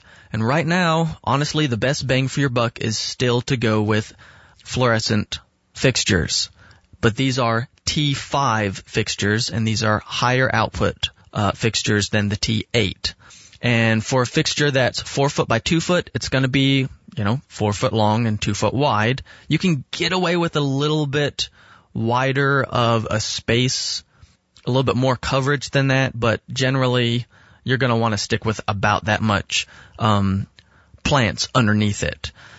And that's going to be a fixture that's four foot long, that houses eight bulbs and they run about 180 bucks. They have some, some cheapo ones on Amazon, uh, but I like the EnviroGrow or AgroBrite, I think. Um, and I've got a link for you. Um, I'll, I'll give that to Jack and they're four foot long, eight bulb. That's what I suggest. And right now they're like 180 bucks. So that's kind of expensive. Um, but it's what you need to do if you want to have good, healthy plants that aren't sad looking. So the trick to keeping those short, stocky plants is to keep them in a bright spot where they'll grow well. If you can, try to use sunlight. It's way cheaper. The T5 grow lights run me about $50 a month in electricity because I have two of them. So they run about $25 a month just in electricity. I'd much rather see you spend all that money on a more permanent solution that'll use a better source of light than an electric fixture. But again, if it's down to using a fluorescent fixture or having no seed started, then by all means, get one and get some stuff done. For 50 episodes of my podcast and a couple dozen blog articles that are over 3,000 words long a piece that are chock full of helpful homesteading information, go to homegrownliberty.com. I have a couple podcasts specifically on starting seeds and taking care of them. They're episodes two, three, and eight. So definitely check those blog posts and podcast episodes out if you're gearing up for some spring gardening. I'm Nick Ferguson. I hope you have a wonderful day. Do good things. Great stuff as always from Nick, and I, I completely agree with the lights that that is the best solution. I've seen so many people try to start indoor seedlings by putting them in a window or something like that, and it just generally doesn't work out really well. Sometimes it does, 90% of the time it doesn't, and what happens is that person spends a lot of money on seeds, a lot of time putting everything together, they get very unhappy and they end up down at the nursery buying their plants. There's no shame in buying plants from a nursery. I usually buy some at least every year just because of convenience. Uh, but, you know, lighting is really the key. Uh, and another thing you can do, uh, if you have mild winters where it's too cold, leave them out, but you have warm days, is if you don't have too many plants you're starting, move them in and out. That's, that's another great idea. Uh, next up, I have a question for Erica Strauss on pre-sanitizing or pre-sterilizing uh, canning jars. And uh, I know what I thought about this, and I'm thinking, I don't know. I mean, Erica has to carry insurance because she's an author for this stuff, and well, she, yeah, she pretty much feels exactly like I do about it. Erica, take it away. Hi guys, this is Erica calling in to answer another survival podcast expert council question. Since it's the new year, happy 2017, Jack asked us expert council members to do a quick reminder about the type of questions each of us are best suited to answer. And I think as most regular listeners know, I'm here to answer all your questions about productive homekeeping. But what does that mean? Well, basically, if your question would be appropriate for kind of an old school farm grandma, I'm probably the expert council member you want to talk to. So if your question is on food preservation, stuff like canning, pickling, or fermentation, I'm your girl. If you have questions about how to keep a home in a more natural way with fewer store-bought chemical products, I can help. Um, if you have questions about cooking, and especially about how to be more organized or more frugal in the kitchen, I'm happy to share my thoughts. So bottom line, if it's a farm grandma type question, I'd be happy to take a crack at it for you. And I also know my way around a Pacific Northwest kitchen garden pretty well. So if you happen to have veggie growing questions and you're in the maritime regions of British Columbia, Washington, or Oregon, I can likely offer some advice there too. So with that little intro out of the way, let's get on to this week's question on canning cleanliness from David. David asks, what are acceptable ways for sterilizing canning jars? Most canning books and your previous expert council responses mention sterilizing jars in boiling water, but some folks place clean jars in the oven, slowly bringing them up to 220 degrees Fahrenheit. Is oven sterilization safe? What are the pros and cons of each method? First, I'm going to do a little nitpick on language just to ensure we're all on the same page. What David is referring to in his question is pre-sterilization of jars. That is to say, ensuring that the jars are completely free from bacteria or other microorganisms before filling the jars with your food item. And here's something you might not expect me to say, but it's almost always unnecessary to actually pre-sterilize your jars before filling if you follow modern canning practices, including processing in a boiling water bath canner or a pressure canner for the full recommended time. So right now you're probably thinking to yourself, this is the girl who wants to make sure I understand the microbiology of Clostridium botulinum, and now she's telling me I can ignore sterile jars? Here's what's up with that.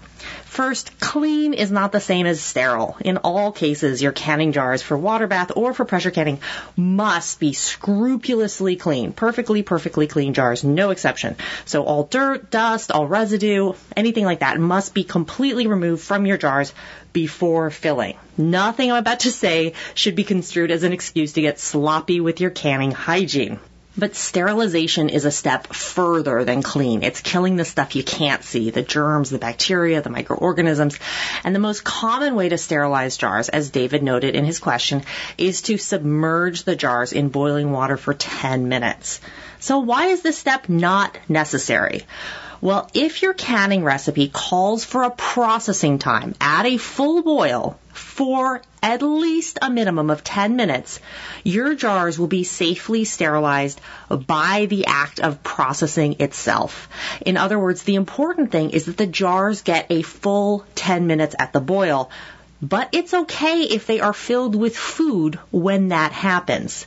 And since the act of processing will itself sterilize the jars, it's not actually necessary to start with pre-sterilized jars. Makes sense, right?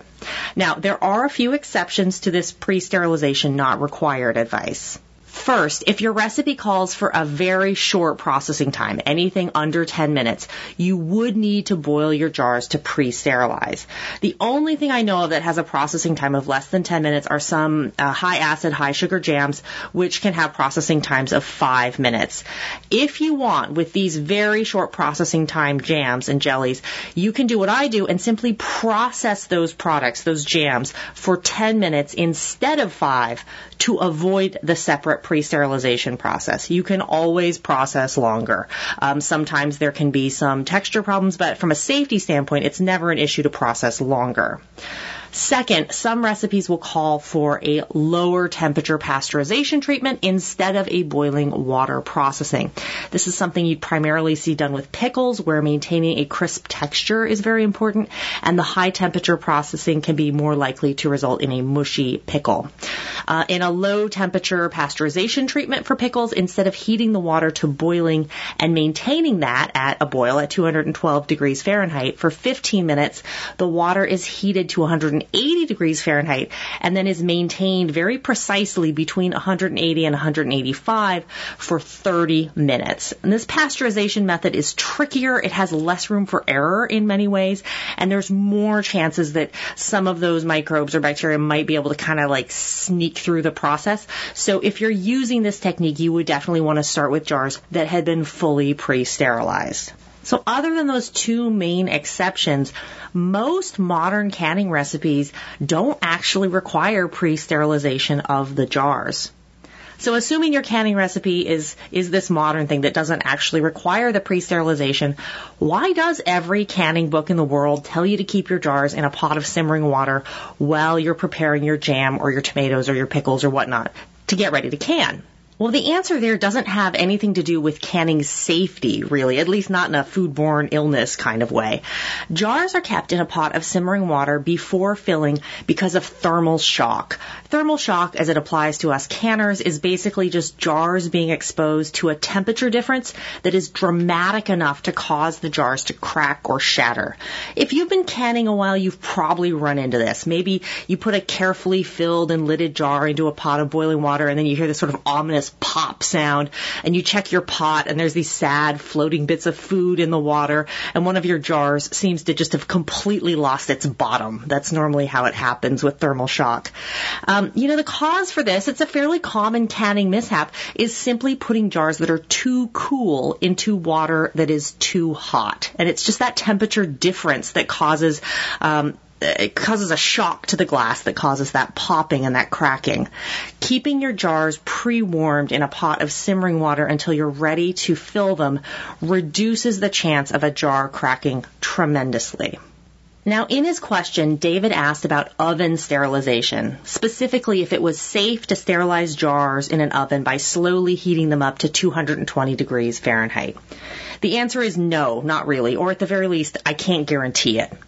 And the reason has to do with the way heat moves through air versus the way it moves through water. Think of it this way. Everyone has stuck their hand into a 350 degree oven and pulled out a sheet pan of cookies, right? Unless there's some sort of freak accident, briefly plunging your hand into a chamber of 350 degree hot air does nothing. Your hand is fine. And now imagine even for a moment plunging your hand well past the wrist into a pot of water at the full boil. You're probably cringing even thinking about it.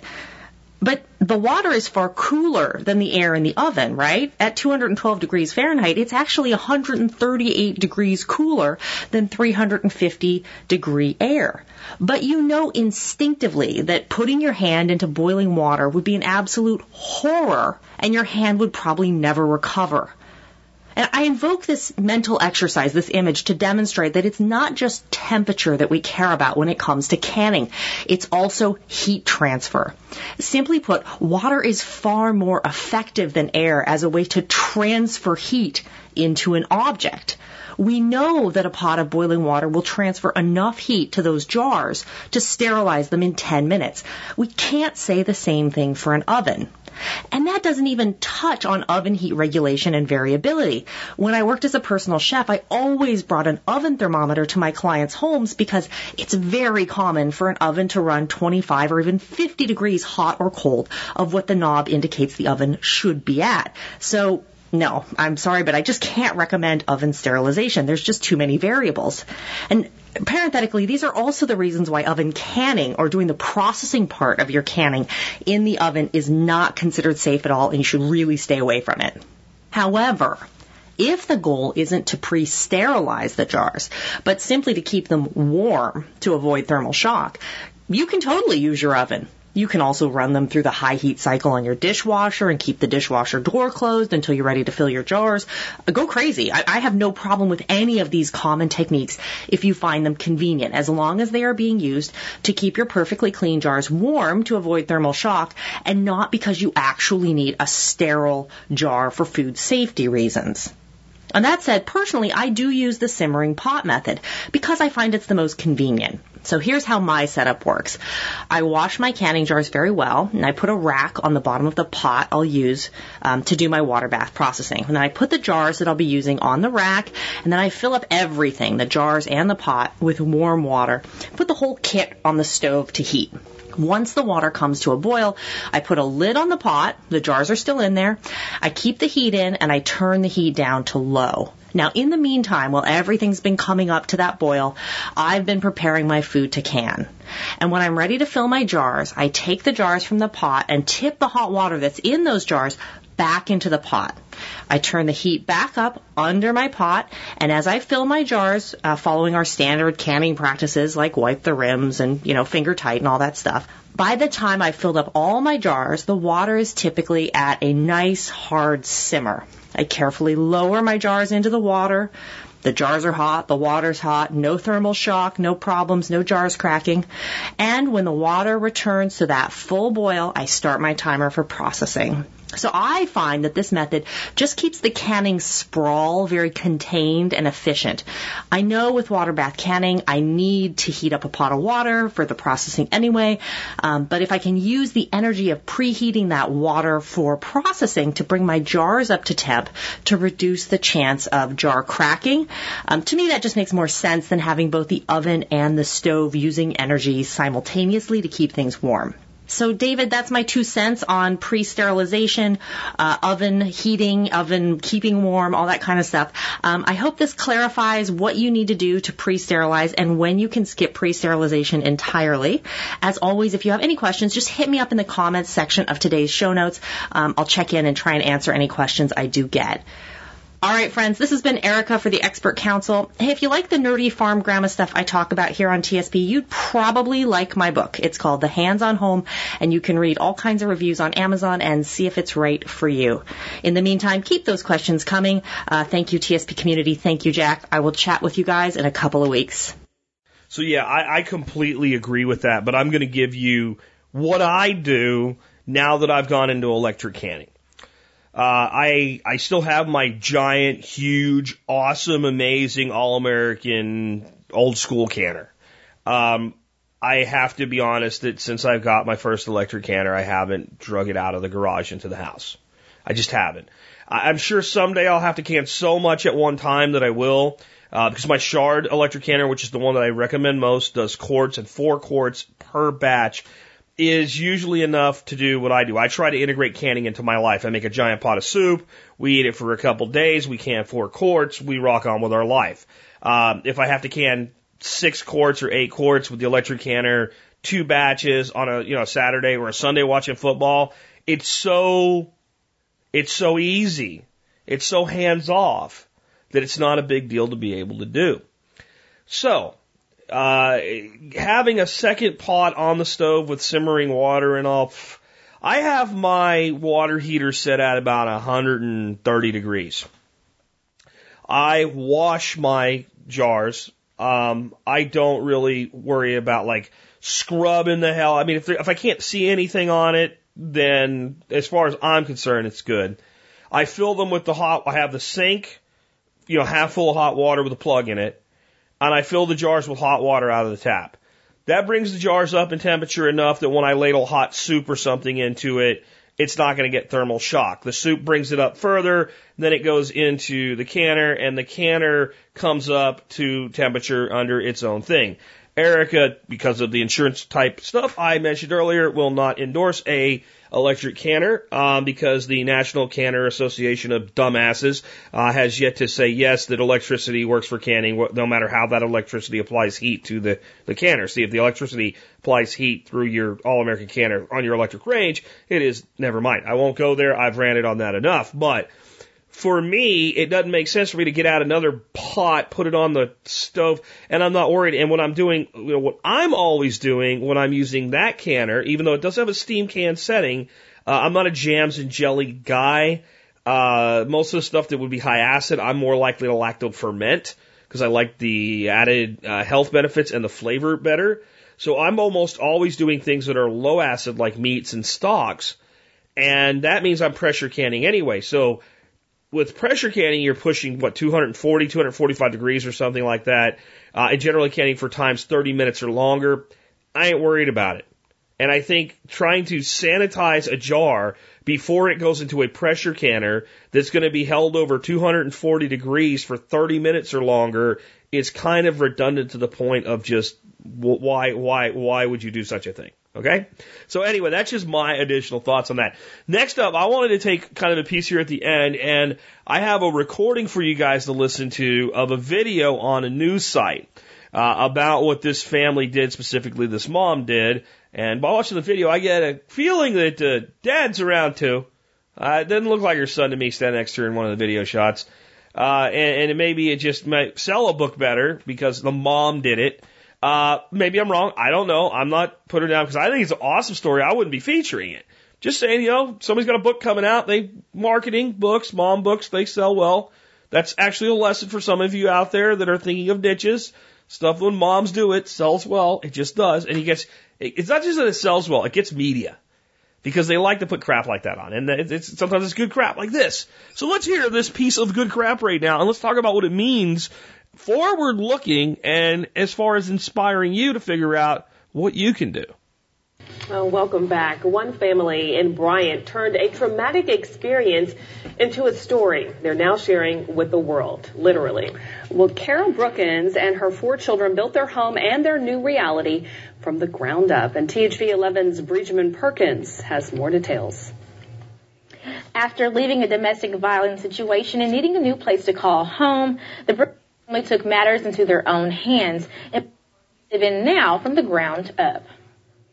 We had been so emotionally just kicked down. How are we going to build a house?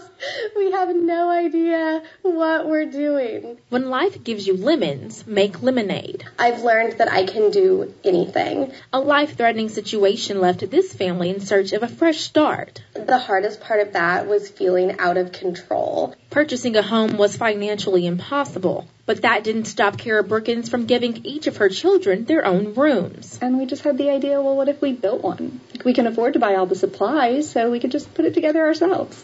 With no prior knowledge, they used YouTube. And just one little bit at a time, you know, we figured out how do you lay a foundation block? Okay, what's next? You know, and it was a lot of just asking anybody we ran into at Home Depot So how would you do this? Kara and her family built the home from the ground up in 2008, building a new life and foundation for their future. I was old enough to understand all of the bad things that were going on that led us to build the house. Hope is proud of her mother for sharing their story. It's quite a big transformation for her to suddenly share our entire lives with the world. Sharing their lives through a book, Rise How a House Built a Family. Do something big. Take a big leap and just set an impossible goal. And with enough determination, you can do it. So, like like I said, this is kind of some PR uh, for these folks who did something really cool. Again, just because somebody's getting PR doesn't mean it's a bad thing. It's a good thing sometimes to get a good thing and get PR on it. So I just don't want it to be taken the wrong way. Anyway, some kind of PR, and uh, it's coming out on January 26th. Otherwise, I'd link to the book for you guys. I think it's a cool uh, book. It's going to be called Rise: How a House Built a Family. And uh, I think that's really cool. But here's another lesson for you. When you're writing a book, when you're writing a book, and you're getting close to the publication date, and unless it falls in your lap and you can't delay it, don't get your public relations, don't get your PR before the book's available. Cause this is all just, that's really cool. I'll buy, can't buy the book. And then, so a lot of people that saw this on local TV or whatever, you know, will probably forget about it between now and the 26th since it's like the 13th. Friday the 13th. Remember. Okay. So that can be unlucky if you uh, if you put out too much PR prior to the release of it, or at least have a place where people can get a free excerpt or something like that. Just saying, marketing 101 lesson. But the main reason I, I, I played this is, is two things. The first being what you heard her say at the end, do something big. And the second being a forward looking thing about how people learn. I, I, I really kind of want to challenge you if you're one of those people that think I've been too hard on the education system if people can learn to build a freaking house from the ground up, and when you go watch this video, this is not a shack. This looks like something a professional builder built inside and out. If people can learn to do that by talking to people at Home Depot and Lowe's and watching YouTube videos, and, and there's no way on the planet that you could tell me, knowing the construction process, even if you can't do every single part of it, but knowing the process from the ground up, where you could act as a general contractor to build houses for people, is not a more valid skill than most people end up with coming out of college with a four year degree. Now, if you have an engineering degree and all, we, I've, I've given that concession before, but I'm talking, you know, your gender studies degrees and, and, and, you know, your, your basically whatever they call a liberal arts degree now, because they don't call it that anymore, but your, your generic degrees, your communications degrees, your marketing degrees, right? These things. They, the, the, the, a person that, that goes through a one year process of building a house could literally the next day start building houses for others They've, they've learned everything they need to know. And, and there's so many other things that could springboard off of. So part of this is just, do you realize the world we live in today? How there literally is nothing you could want to do that you do not have access to the education necessary to be able to do it. And that doesn't mean that everybody will be able to do everything great, and that's a good thing. And here's what I mean by that. I can watch a video of how to carve wood uh, into, you know, figurines or something like that. I'm not a very artistic person. I'm not going to do a really good job. And I probably could beat myself up for long enough to get decent at it, but I don't have passion for that. So I'm not going to spend my time doing something I really don't like that I'm not that good at. But if I really wanted to learn, I could. And, and, and what that spells is opportunity because if everybody could learn everything, then nobody would need anybody. Nobody would need anything and there'd be no opportunity for value for value exchange. But the fact that you can go out and learn something that others either don't want to learn, don't have the time to learn, or, what have you, and then provide service or product based on that knowledge is opportunity. And, and this is the radical shift of education in our economy that no one wants to accept yet, but it's coming. And, and I, I want to be honest about why no one wants to accept it. Because of the economic repercussions it represents.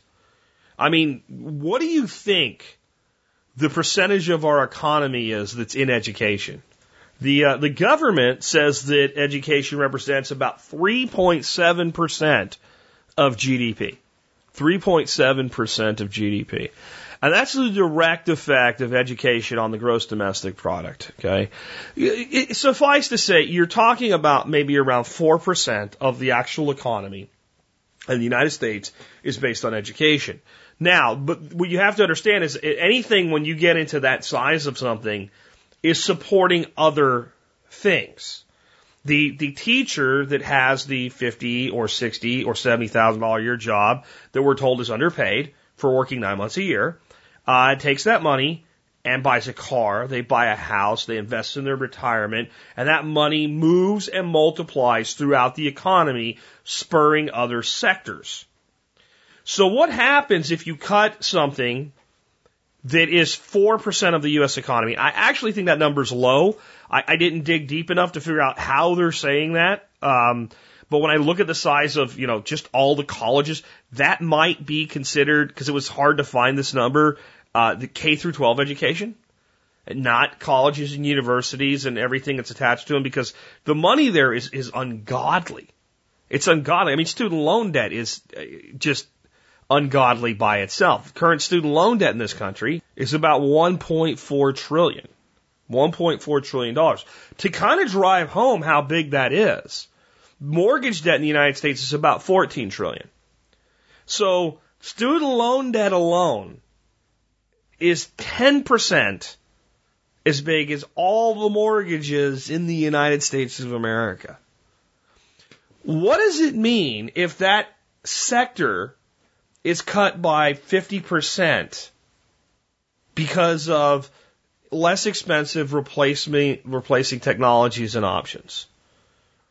I mean, taxation is theft, but in the end, that money does, and governments don't steal the money and keep it. They steal the money and spend it, and therefore it ends up back in the hands of somebody else in the country. I'm not saying it's right. I'm saying the, the, mechanically that's how it works. That's economically that's how it flows. So what happens when that money stops moving through our economy? Now, every other sector has things that are evolving to do that to it as well.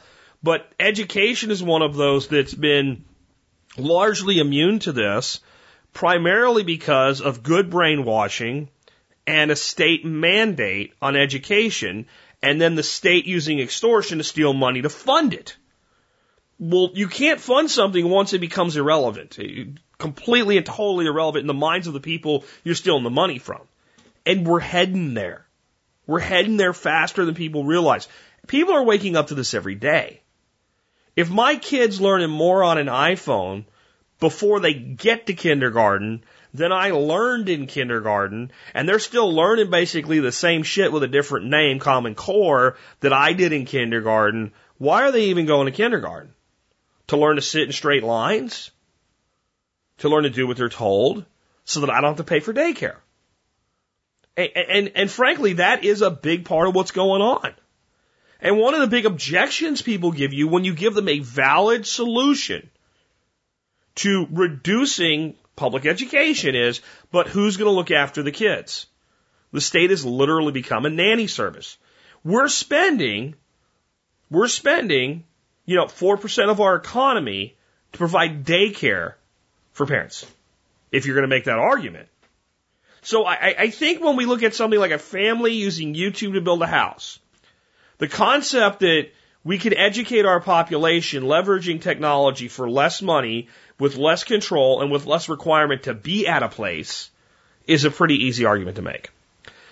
And I won't go any further on it because I've talked about this so much in the past. Just another way of seeing the reality on the wall. Because if, if you don't see this reality about the shifts coming in every industry, in every sector, you're going to get your ass beat over the next 10 to 15 years. It's going to happen. All right.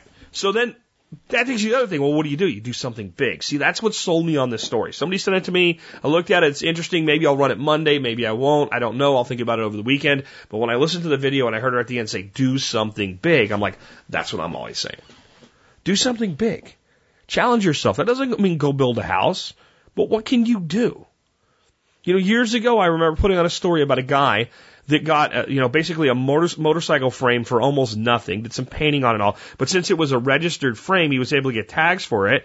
And with a couple AGM batteries and some other things and some hacks, and I think it was in a Popular Mechanics magazine or some other magazine like that, he, he, he built an electric motorcycle that had like an 80 mile range or 40 mile, 40 mile range and did something like 60 miles an hour top speed. And you know, he, he lived like 10 minutes from where he worked. So he had an electric motorcycle. He just plugged into his house and rode to work every day. And, and my, my, my, my immediate thought with that is, well, if you learn how to do that, there's all kinds of, you know, old bikes out there that aren't worth anything, you know, that aren't Softail Harleys or some shit like that, or, or bikes that people think are worth more money than are. There's tons of stuff out there to be had for a few hundred bucks. And one could go into business building these bikes and actually doing custom builds and stuff like that and, and selling them for less than, you know, because now, now there's all kinds of electric motorcycles available for sale and they're not that expensive. They're, they're really not, but you could still sell for less. There's still that opportunity. And you could market the concept of recycling, and this is, you know, a bike that would be in a landfill. I mean, there's, there's, there's a million things out there that if you learn to do any one of them really well, you can either change your life, like this family did. They're living in a house they could have never purchased. They could have never bought it, but they have it. And they know how every single bit of it works, and if something breaks, they know exactly how to fix it because they built it. Even if they never do anything with it from a, a commercial standpoint, their life is better for having done something big. And mom wrote a book which is probably smarter than going out and building houses for other people because you sell a book to somebody in Sheboygan from Little Rock and it doesn't matter because the book gets shipped by Amazon and you don't have to do anything. Brilliant. What's the big thing you're going to do with your life? I want you to think about it. whatever age you are, that clock's been ticking. Your heart's been beating.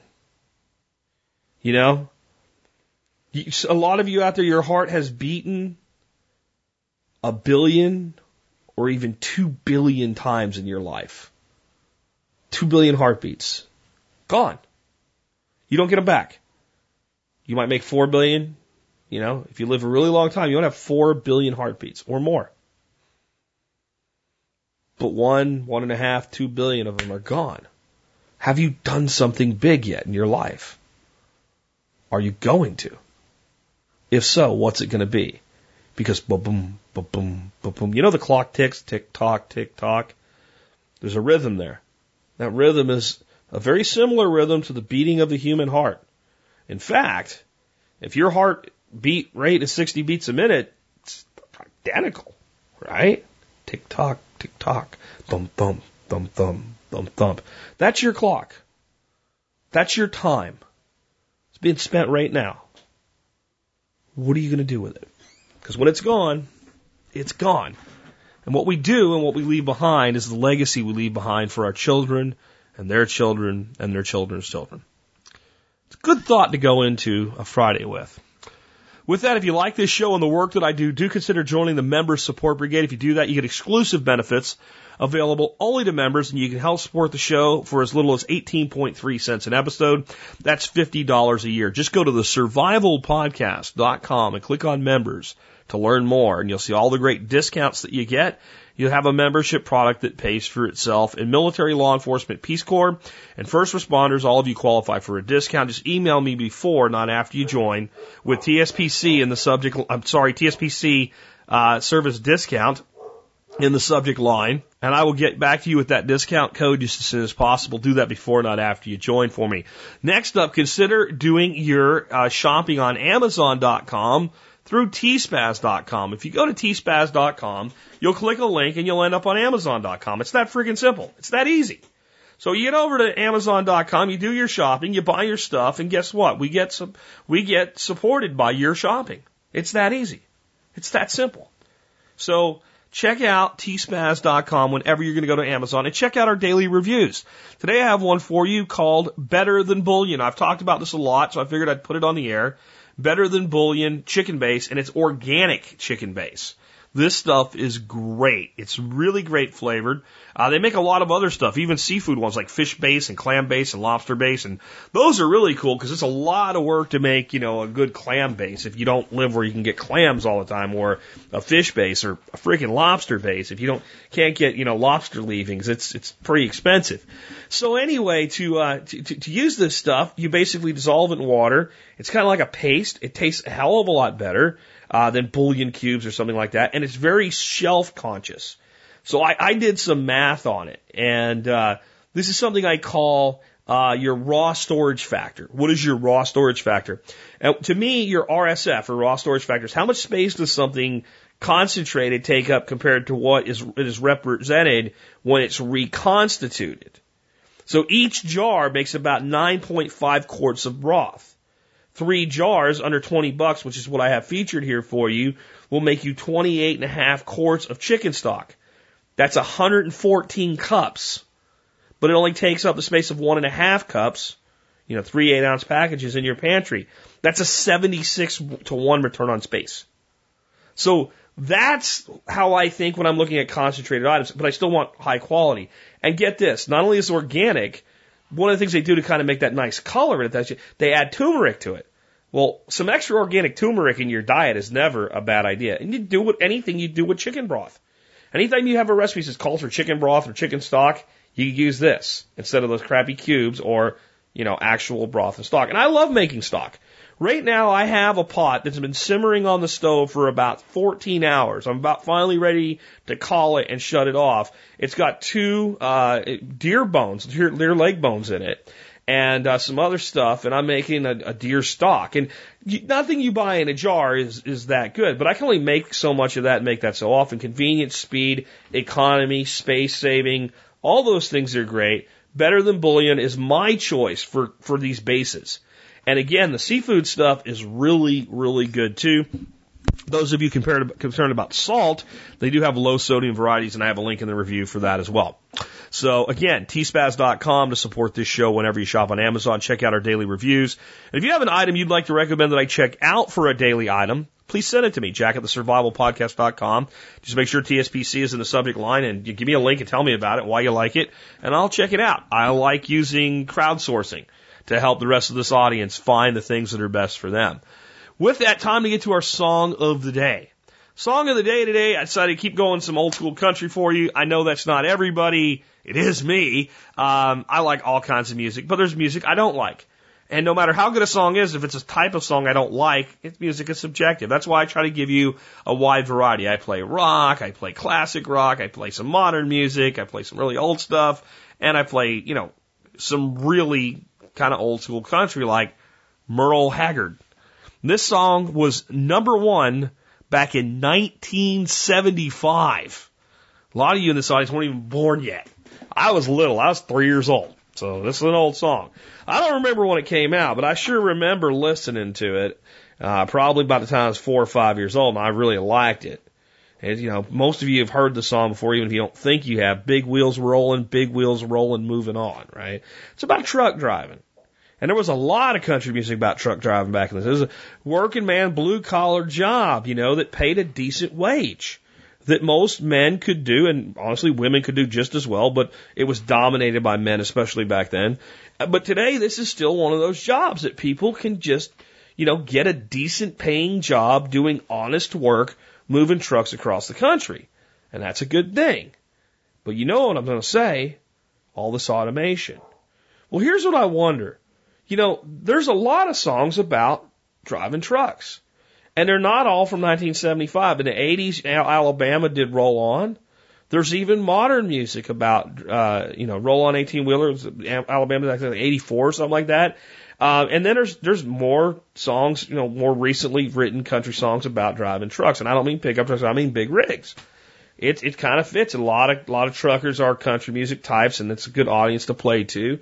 Um, it is something that, you know, I could see a song coming out tomorrow that has something to do with, with, you know, driving big rigs. In 20 years or 30 years, when our grandkids are our age and they have kids of their own, will, if they listen to these old songs, will it even make sense to them? Will they look at it the way we look at old, old, old music about cowboys, for instance, you know, driving cattle and, and cattle drives and stuff like that? I mean, there's guys that still earn their living with a rope. It's, it's out there, but it's very unusual.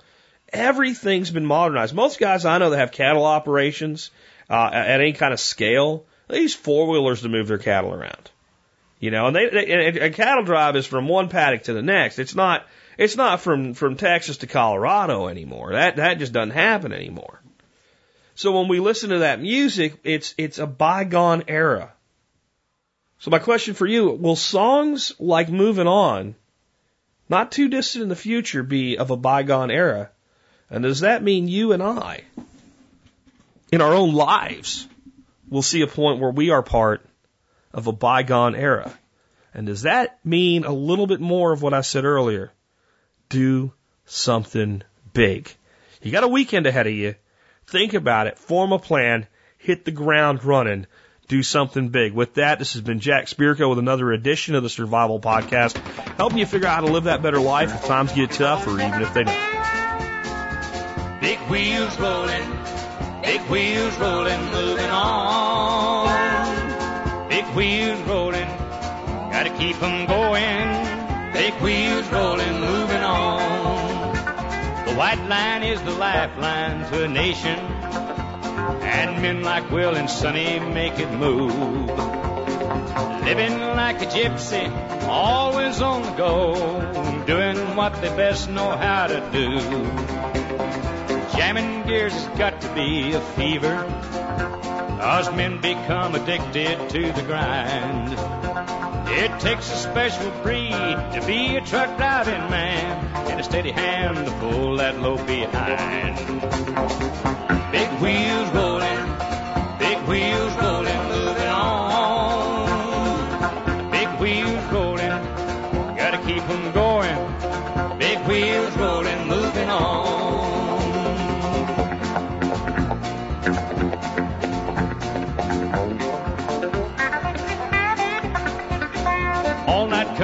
music keeps them going. And Will and Sonny keep on moving on. A good hot cup of coffee is waiting up ahead, and the rhythm of the highway hums along. Jamming gears has got to be a fever, cause men become addicted to the grind. It takes a special breed to be a truck driving man and a steady hand to pull that load behind.